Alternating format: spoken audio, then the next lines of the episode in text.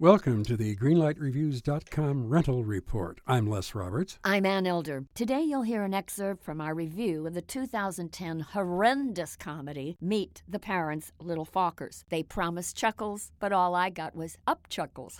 oh my. In this latest, lamest sequel, family patriarch Jack Burns decides to appoint a successor as paternal leader. Mm. He wants his inept son in law, Greg Fokker, to become that leader. Oh well. yeah, yeah, yeah.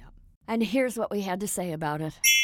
Les, Saving Private Ryan had more laughs than this movie. You're right. The House of Sand and Fog was a laugh riot compared to The Little Fockers. I really could not stand the picture. Okay, the only time I smiled, Jack Burns wants to appoint a successor to this family, Oh, yeah. and he approaches Greg Fokker Uh huh. and he says, I want you to become the Godfokker. Uh, Yeah, well, maybe. I laughed at that. That was the first and last time I laughed. It's really sad. You know, you just want to think of certain words that describe it pitiful, loathsome, turgid, dreary, depressing. Any of those fit this humiliating exercise in movie making. For me, the little Fockers gets a great big fat red light. I am appalled and shocked Right. because I thought, you know, I'd smile through it. I laughed once. I'm giving it a red light also. Two red lights for little fuckers.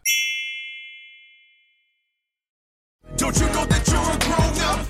I'm a grown up. Me too. Yep, me too. But you know, these days being a grown up can really suck. Luckily, we're grown ups who grew up in the coolest generation. We had video arcades. And also some of the best TV and movies ever made. We lived the origin of awesome consumer electronics. The list goes on and on. yep.